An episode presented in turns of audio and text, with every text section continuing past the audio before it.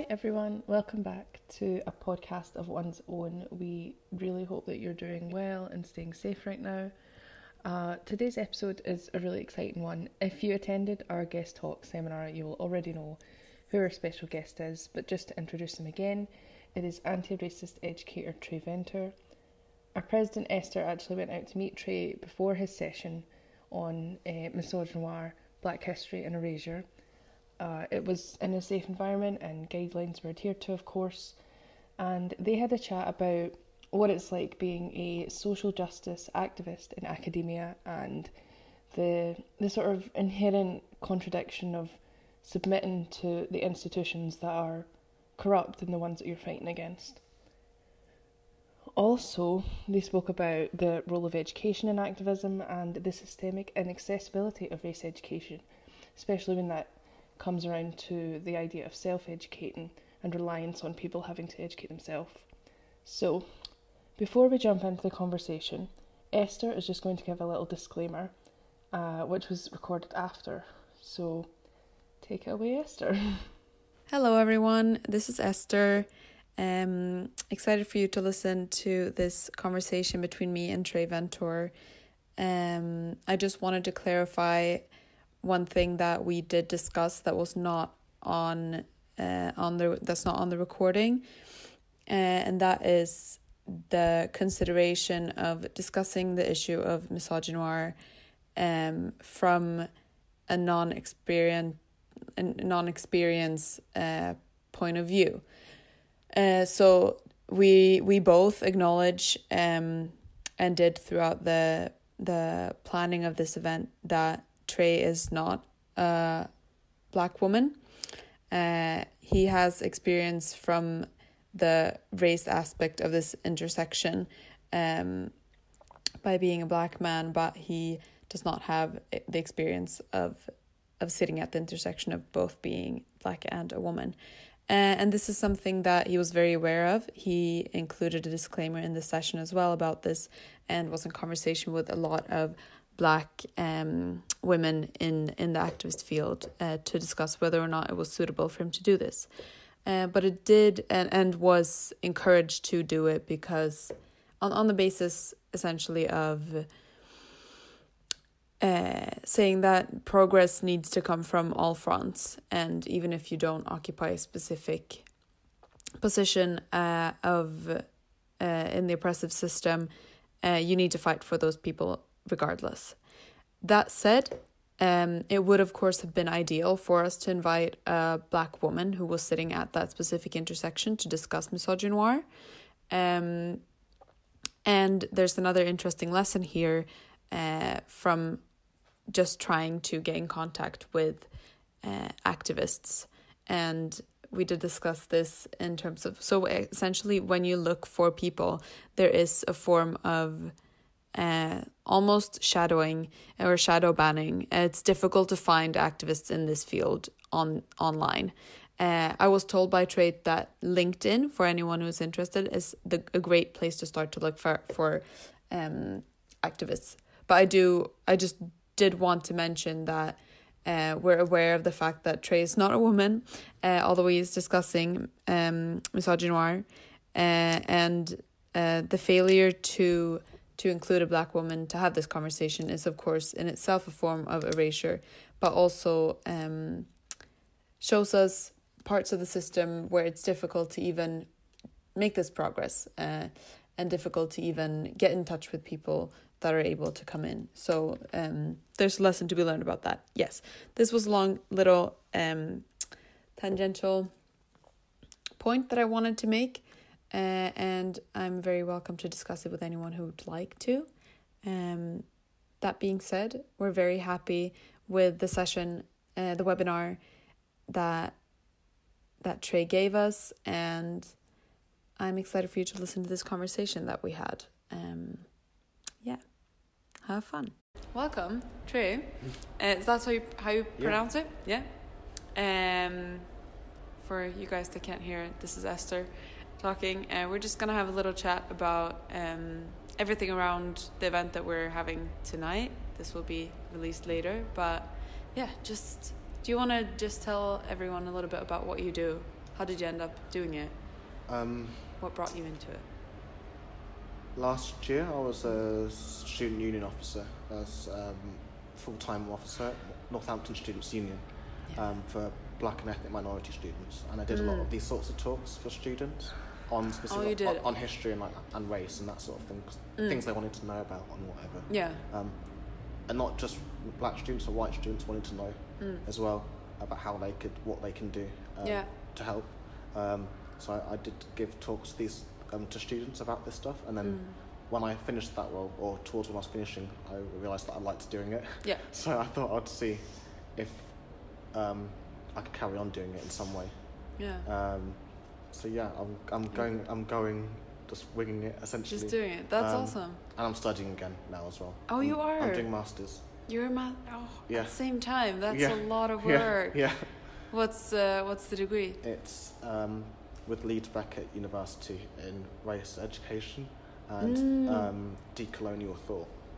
oh yeah, you- you have mentioned this. So when you hear like university talking about decolonising stuff and that Yeah. curriculum and education, that's the sort of stuff that we do on my degree and what we talk about. That's and amazing.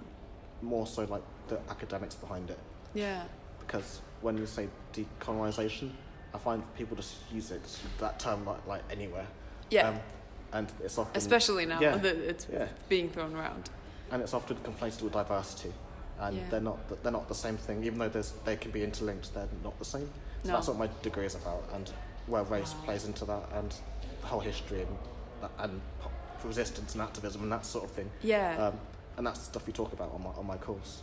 That's um, fantastic. and now you're also sort of getting the experience of Yeah. talking about it as you go Yeah. along. That's Mm. amazing. Yeah. It must be quite um, like beneficial for the studies Yeah. to kind of repeat it at the same time, like in your practice when Mhm. you're when you're doing the work. Yeah, like the Black Lives Matter movement is so embedded in the stuff that we talk about on the course. Um, and this course has been around for a few years now, so it, Mm.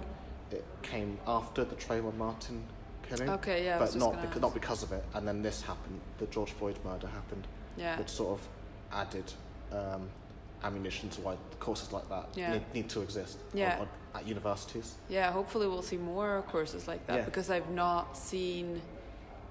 I'm not Mm. sure if Edinburgh Uni does it. Napier doesn't. Um, I had a uh, an investigation this summer. I went through the entire course catalog and I was looking Mm. specifically for uh, to see uh, what kind of coverage Napier had Mm. at uh, Yeah. ac- like across the different Mm. schools and degrees.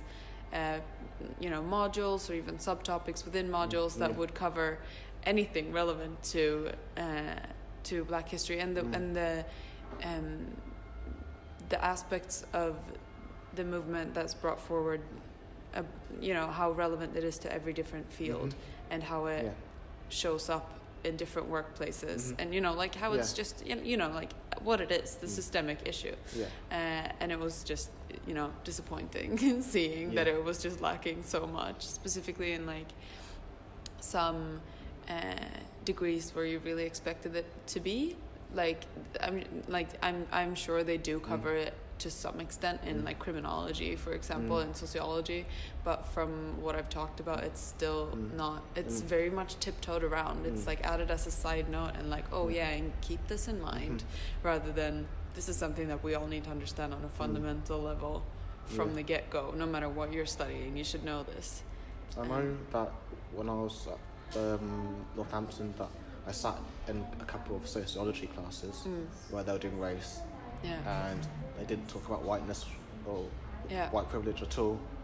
But they yeah. talked about they often talk about victims like racism, what what it what it does to pe- other people, Yeah. but but never about the system, like, which is a, that's. I think a- that's the issue Yeah, because that makes that's what makes people f- uh, feel Mm. be oblivious to Mm. it. It's because they don't see the events happening, and then they don't see the fabric in the system that actually makes it happen so often. Um, yeah, I mean, hopefully, I think the fact that you're studying it, the Mm. fact that that these courses do exist, and hopefully will Yeah. become more, that's that's going to like Yeah. be a big part of of moving forwards. But do you, as an educator uh, in this arena, have you do you, do you notice if there's any around you at your course or when you're visiting schools have you noticed uh, progressive shift in any Um, ways since the summer or during a, a little maybe. Hmm. Whether that is consistent or whether that's whether that happens once the movement Yeah, dies down a little bit is, remains to be seen. yeah. Um, but I know there are some courses popping up. Mm, Um, that I know they do black studies mm. at Birmingham City University, and that's headed Oh, by right. Professor Kehinde Andrews. Oh wow. Um, um, then there's ethnicity and I think there's ethnicity, culture, and diaspora Mm. at Birkbeck in London, uh, University of London, I think Birkbeck. But I don't see many of these types of courses around in the UK. No. But when I look at in America, for example, we've got African American studies, and, Yeah. and there has been like that since for decades, Yeah. essentially. Um, I know there's an African history course starting, I think, at University of Chichester, Yeah. um, and that's headed by Professor Hakim Adi. Mm. Um, so those courses are popping up. Th- They are Th- popping They're up. just yeah. very niche, and you've got to look for it very Yeah. hard, and Yeah. it's not going to be promoted. I'm, I'm, So- I find that they will either be very niche or they will be almost too broad. Like I, I think there is. I'm, I might not. I might say it slightly wrong, but I think there's a, a an undergrad just called African Studies at Edinburgh Uni. It might be called something slightly different, Okay. but it's like still quite broad. Mhm. You know what I mean? Like Yeah. there's a lot they Yeah. could cover there. Uh, so trying to find a midpoint Mm. between like really niched and Mm.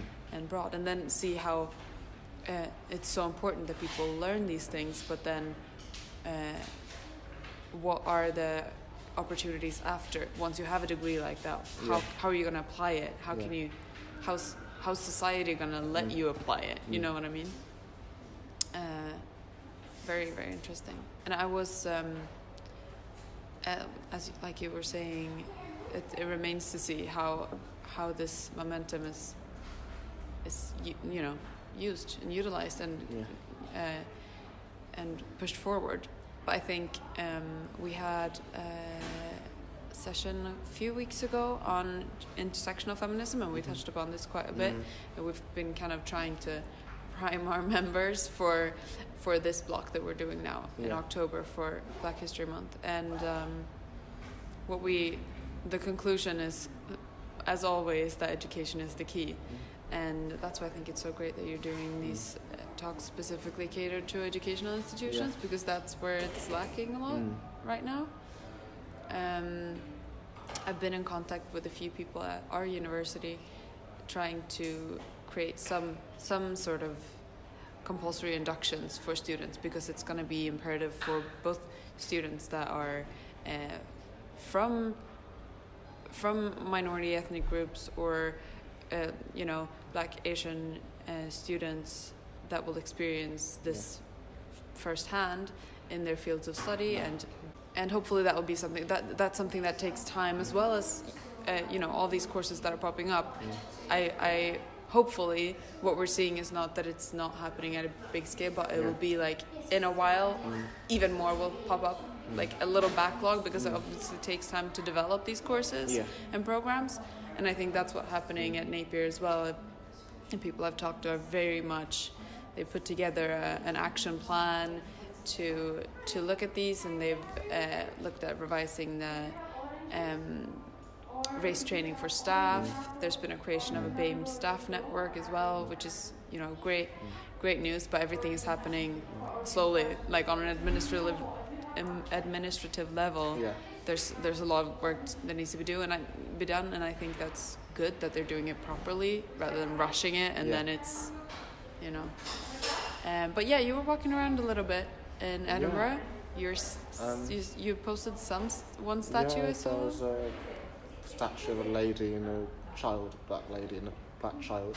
yeah Um, I think it was to commemorate the victims of apartheid.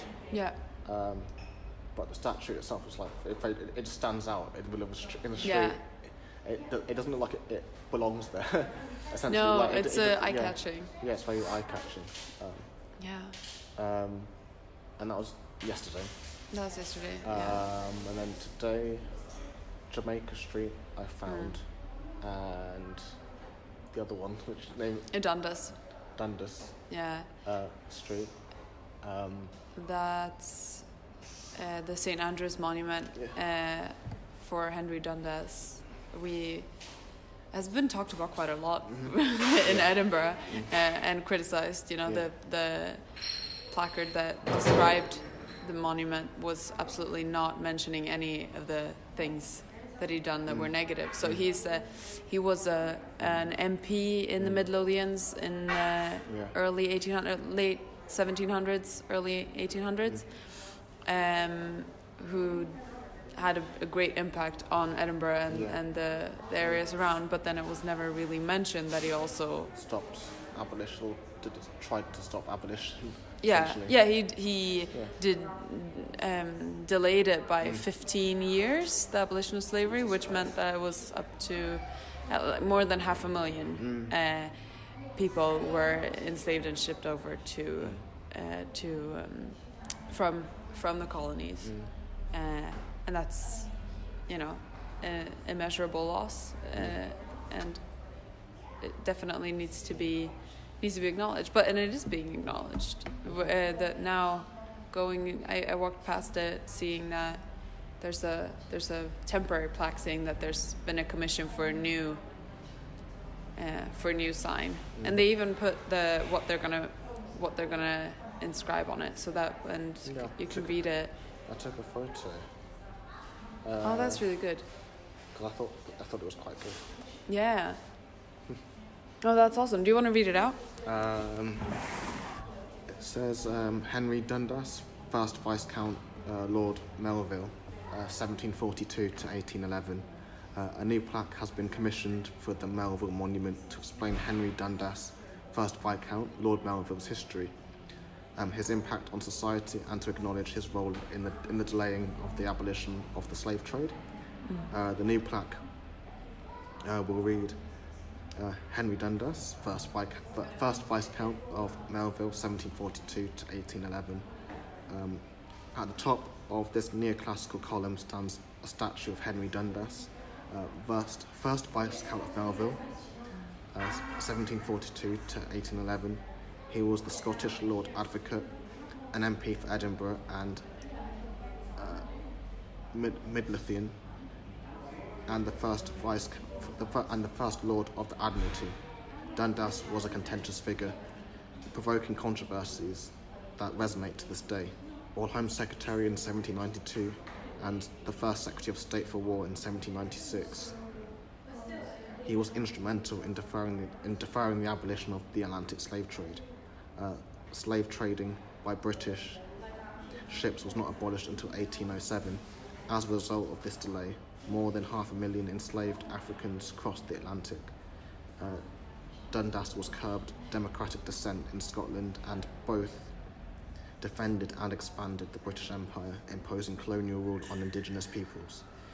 He, he was impeached in the United Kingdom for misappropriation of public money, and although acquitted, he never held public office again. Despite this, the monument before you was funded by voluntary contributions from British naval officers, petty officers, seamen, and marines, and was erected in 1921 with the statue placed on top in 1827. Uh, in 2020, this plaque was dedicated to the memory of the more than half a million Africans whose enslavement was a consequence of Henry Dundas's actions. That is uh, quite a difference from what it was before. Yeah, it was yeah, very definitely. concise and not mentioning anything. Yeah, or they would do this in London Yeah. because there's loads of statues in London that need something like this uh, Yeah. next to it. Yeah. Do you think that it's um, like as an activist and educator, do you think that this is a good way to tackle it, or do you think that there should be? I don't know. The argument is that taking monuments like this down completely would also kind of erase the history of it.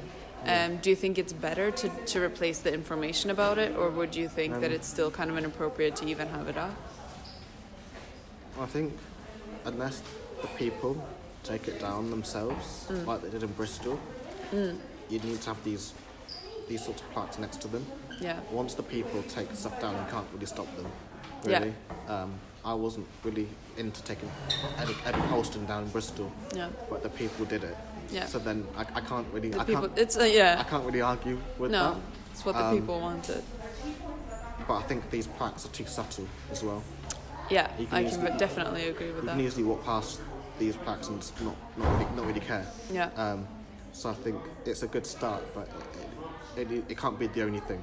No, I think like even even the we're for the people listening, we're just looking at a picture of the plaque right now, and it would be so easy to walk past it, and you would the only thing you would see is just the, the name in the like really big font, Henry Dundas, and then you would just keep walking, and that's what Yeah. would stick with you rather than reading the fine print. So there's a lesson there as well to Yeah. to pay attention to what's around you. Um, yeah. So um, when it comes to activism and educating people, do you do you have do you personally do you, do you feel like there's a lot of um, cooperation and collaborations between activists in the field? Um, like, do you talk to a lot of people that do the same type of work as you, or is it more of a um, like from a personal point of view? I think like some collaboration, Mm. um, but like all movements, there's, there's, disagreements. Yeah. Um, like you look at the civil rights movement, and, Yeah. and, it, and it was so divisive, even Yeah. within the civil rights movement. Yeah. And some people didn't disagree. Mm. Um, Martin Luther King and Malcolm X didn't agree No. in the beginning, but towards the end they sort of saw eye to eye a bit more. Um, so now the ad- activists will, will agree and disagree, like any, yeah, like any, like yeah, any movement. yeah. I think So- that's a that's a, a big thing with any any activist movement. It's very, or you know, any group of people in general. It's very. Uh, People want to categorize Yeah. and put people, you know, be easily definable, but it's there's the danger of Mm. uh, treating a group of people as a monolith, Mm. and that's that's never going to be representative of the actual that the, way- the way that it actually is. But as long I think you know, sharing of perspectives is ultimately the Mm. only thing Mm. that that will get anyone forward.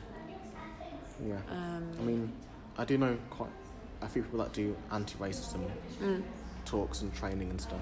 yeah, Um, LinkedIn's a really good space mm, to find these people. yeah, Um, if you did a Google search on anti-racism trainers, you probably wouldn't get many. You wouldn't. Oh my it- gosh, I've- you- You'd find. You'd find. I think it's very hard. Oh, it's so stuff- hard. Yeah. It's so Yeah. hard. I because I you know in preparation for this I was trying to yeah. and especially and also uh, when talking to Napier and trying to help them to find people uh, and to push them to do it, it's really hard. It's Mm. like it's almost you know like Mm. shadowed from the internet. Yeah. But, Uh, but yeah, LinkedIn's really good. For, yeah, for that's really of, good. These sorts of things. Um, that would be my new. I mean, I've had a LinkedIn account for years, but I will be t- totally honest. I've not really used it until this year, fourth year, when all of my lecturers are like, "Come on, like LinkedIn, you need to be on there." Which, yeah, oh, that's really good. What do you, what do you hope for in your activism? Like, if you were, um, you know, do you do you see yourself doing more things? I know you're writing as Mm. well. You're a poet. Um, I try. it is Yeah. a lot as well. Um, there's lots of things to do Yeah. when it comes to this stuff, Yeah. and there also comes a point where you have to ask, can you be an activist and Yeah. do and do this? Um, if you're in academia, Very, very good point. for example, um, can you be an activist and do this? Even though what you're doing is an act of resistance in, in teaching students Yeah. about critical race theory, for example, Yeah. um, you're, you're still sort You're of s- you're still in the you're in, inside. Yeah. And I have same similar issues with myself Yeah. um, in doing. well, I'm a freelancer, Yeah. but the stuff that I talk about, and then I go to institutions, and sometimes I take money from institutions Yeah. um, to, to deliver these talks. So how so how far can you say is it activism or not? At the same time, Mm. Yeah. so th- there is a there is a grey area there, Yeah. um, and there's a line, but I'm, I'm not really sure where that line is. Either. It's really difficult Yeah. because on the one hand it might be the only way to get these points across uh, to the people that really need to hear them and to Mm. the systems and institutions that do really need to hear them. But you're also adhering to the structures that are already there. It's a Mm. very important point. yeah. Um, what about what about like everyday activism Mm. that everyone can do? what if the people people that might have not been in in activist spaces before and Mm. feel uncomfortable Mm. and don't know what to do but they want to learn Yeah. what do you think is linked well you said linkedin is a good place to start to f- to Yeah. find out people that that might be doing this type of work Mm. do you have other Um,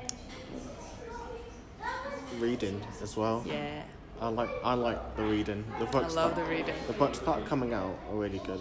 My Yeah. undergrad dissertation was on race and Mm. identity, um, and that was in 2019. So Mm. it was last year, but I started doing it in 2018. yeah Um, and then I used the Natives book by Akala, Mm. um, Reni Eddo-Lodge's book, yeah that's an excellent um, one British by Afua Hirsch as well. mm? um, Black and Know that. British by David Olusoga. Um, but in the in the two years since then, Mm. um, there's been so many more books to come out, Yeah. that I've, or that books that I've recently found out about. yeah Um, things like Me and White Supremacy. I think it's Layla's. that that Layla's- one's really Layla's- good i read that Layla's myself Side. yeah Um, Robin Robin DiAngelo and White Fragility as well. Um, yeah so there's so many books on race. Some of them are more academic. I'll, Yeah. Agree on that. And Yeah. some of them are, they're quite inaccessible to general yeah populations, but other ones are quite easy to read. yeah Um, so books like White Fragility, I'd say, is quite a good way in to anyone that doesn't Yeah. understand any of this stuff. Yeah, that's really good. Um, I I was talking to um, Asinath, and she is the um, she's on the committee of Napier's BAME Society, and we were discussing about we were talking about how to best learn. Yeah. I was mentioning, you know. In, in in passing, that I'd been watching Outlander, Oh yeah, I and I was love like, Outlander. yeah, and I was like, you know, it it brings out certain aspects, and I'm not sure, you Mm. know, how uh, how true to Mm. history they are, but they do bring up a lot of Mm. aspects of, you know, the oppression of uh, Scotland under under the. British rule, and then they and then they go to Jamaica, Mm. and then they go to America under colonialism, and they have the Native Americans there, and Mm. they've got the the enslaved African Mm. people as well. Mm. So there's a lot of it in there, and I just mentioned it in passing because I was like, I'd never really thought about the sort of history, the Scottish history in that way, Mm. because it's so Yeah. uh, ingrained, and especially like in relation to that, like the, Mm. the way of the Yeah. Like being colonized, but Mm. also being a colonizer. It's such a weird Yes. identity for British people to have, uh, or Yeah. for Scottish people Mm. specifically, Mm. and I think makes it difficult to do this work here because there is Yeah. a victim mentality where they're like, we're the colonized, we're Mm. not the colonizers. Yeah. I think. But I, I, sorry, I was uh. So we were talking about it, and I said, "Yeah, I just saw in Outlander, and maybe it's silly to learn from Outlander." and she said. "Yeah, it is really good." but she's her point was uh, to say that it doesn't, you know, maybe it's not the perfect historical account, but learning, even if you're learning from from fiction. Uh, to get a new perspective on something, and it opens you up to Mm. one new uh, way of thinking. That's still something, and that's Yeah. still learning, even if it's not from an academic point of Mm. view, Yeah. uh, which I think is important. And I'm an academic at heart. I love that stuff Yeah. too. But for Mm. people that find that difficult, I think she had a point actually that I hadn't thought of. I think we need to redefine what academia is as well. So Yeah, fiction books can be part of that yeah, in terms of learning about history. yeah, Um, the Long Song by Andrea Levy mm. as a way to, to discuss the slave trade. Um, Yeah. That book is set on the sort of the year the year of emancipation Mm. um, and the year cool. afterwards as well. so Oh, it, it shows you sort of both sides That's of awesome. enslaved people, but also how after emancipation you now had a population of people that were formerly enslaved, now, Yeah. now demanding rights and jobs and stuff. like- Yeah, like that. that's Um, really. so what was the name of that? uh, the long song, the long the song, long song. um, and it was adapted by the BBC last year, a year before Oh wow, as well. So you should definitely watch that. But, definitely will. but books like Outlander and the TV show as Yeah. well, they don't have to be accurate.